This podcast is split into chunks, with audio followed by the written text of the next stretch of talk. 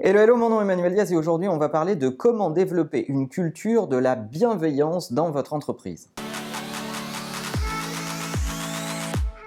Entre aujourd'hui et il y a 10 ans, le business va beaucoup plus vite. Les technologies digitales qu'on a entre les mains tous les jours, le numérique accélère les choses, ça tend les relations managériales entre les gens dans les entreprises et la culture de la bienveillance n'a jamais été aussi indispensable qu'aujourd'hui qui plus est dans un monde qui s'accélère. Alors si vous suivez cette chaîne depuis un petit moment, vous savez que dans ma bouche, la question de la bienveillance ne veut pas dire babysitting, dorlotage, euh, attention euh, euh, à des détails qui n'ont finalement pas beaucoup d'importance. Non, on est loin du Chief Happiness Officer dont j'ai déjà parlé sur cette chaîne, qui à mon avis est complètement à côté de la plaque. La culture de la bienveillance, c'est avant tout la culture de la responsabilisation, c'est avoir, comme disent les Anglais, un vrai care, euh, une véritable attention aux gens, dans le sens où cette attention va les aider à performer. De mon point de vue, la culture de la bienveillance, c'est surtout euh, le moyen d'aller certes vite, mais aussi d'aller loin. C'est une sorte de développement durable du management, c'est faire en sorte qu'on obtient des résultats, mais que ces résultats soient durables, soutenables à long terme et ne soient pas produits dans des conditions qui sont euh, trop dévastatrices pour les humains. Si vous voulez générer de la bienveillance dans vos équipes, la première chose à faire, c'est de montrer l'exemple.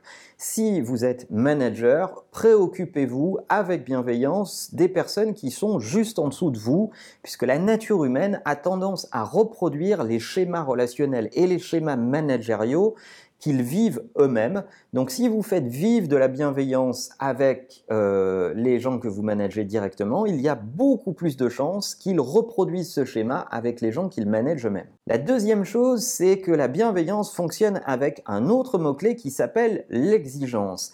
Si vous voulez avoir une bienveillance saine, une bienveillance qui s'exprime à un moment où les gens en ont véritablement besoin, il faut que vous ayez aussi des moments d'exigence. Et c'est l'équilibre entre ces deux éléments comme les deux faces d'une même pièce qui fait que ça va fonctionner. Si vous n'êtes que dans la bienveillance, finalement vous serez assez peu respecté et on va considérer que vous n'êtes pas assez centré sur les résultats et qu'on peut vous endormir en deux secondes. Si vous êtes que dans l'exigence, vous allez passer pour quelqu'un qui n'a finalement aucune euh, sensibilité aux humains.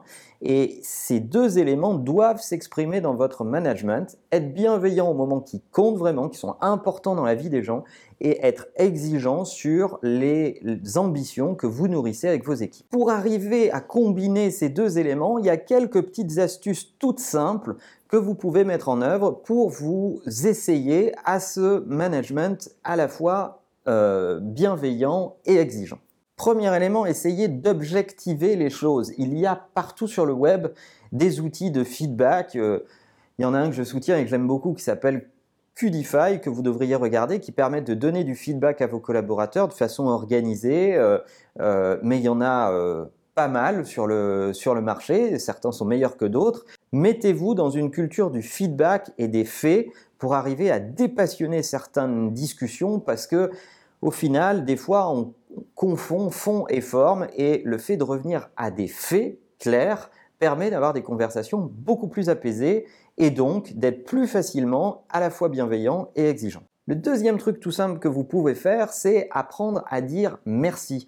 Vous êtes certainement habitué à demander des choses, à expliquer aux gens ce que vous voulez, à expliquer quelle deadline vous attendez et pourquoi, et on oublie très souvent de dire merci, et y compris des merci gratuits, des gens qui vous ont aidé cette semaine que vous n'avez pas pris le temps de remercier, ben en fin de semaine, faites votre thank you email, faites euh, ce petit email que les gens n'attendent pas et qui va leur faire plaisir en leur disant tu m'as aidé sur ce sujet et c'était super. Troisième truc très simple, lorsque vous voyez une situation difficile, agissez tout de suite.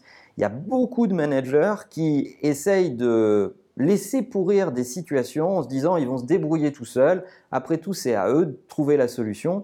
Lorsque vous constatez qu'une situation part en vrille, que les protagonistes ne sont pas en train de créer de la valeur, mais sont plutôt en train d'essayer d'en détruire sans s'en rendre compte ou sont en train de camper sur leur position, intervenez tout de suite, euh, et essayez de résoudre ça le plus rapidement possible parce que c'est ce qui fait que euh, on vous reconnaîtra à la fois de l'exigence pour l'intérêt collectif et à la fois de la bienveillance parce que vous allez être à la racine du problème et il est donc beaucoup plus facile de le traiter à ce moment-là. Et enfin, dernier élément, prenez pour habitude de demander aux gens quels sont leurs problèmes du moment.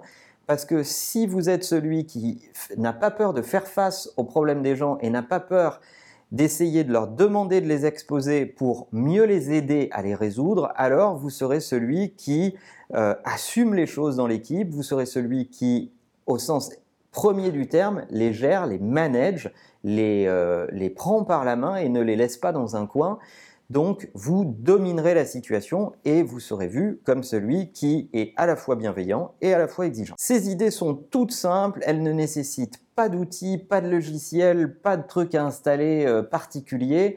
Euh, il suffit d'y penser, il suffit de se mettre en mouvement, d'avoir les bons réflexes. Mettez-vous à l'action et je suis sûr que vous y arriverez et vous arriverez à hausser votre niveau de management. Et en attendant, n'oubliez pas que la meilleure façon de marcher, c'est de vous abonner. À bientôt.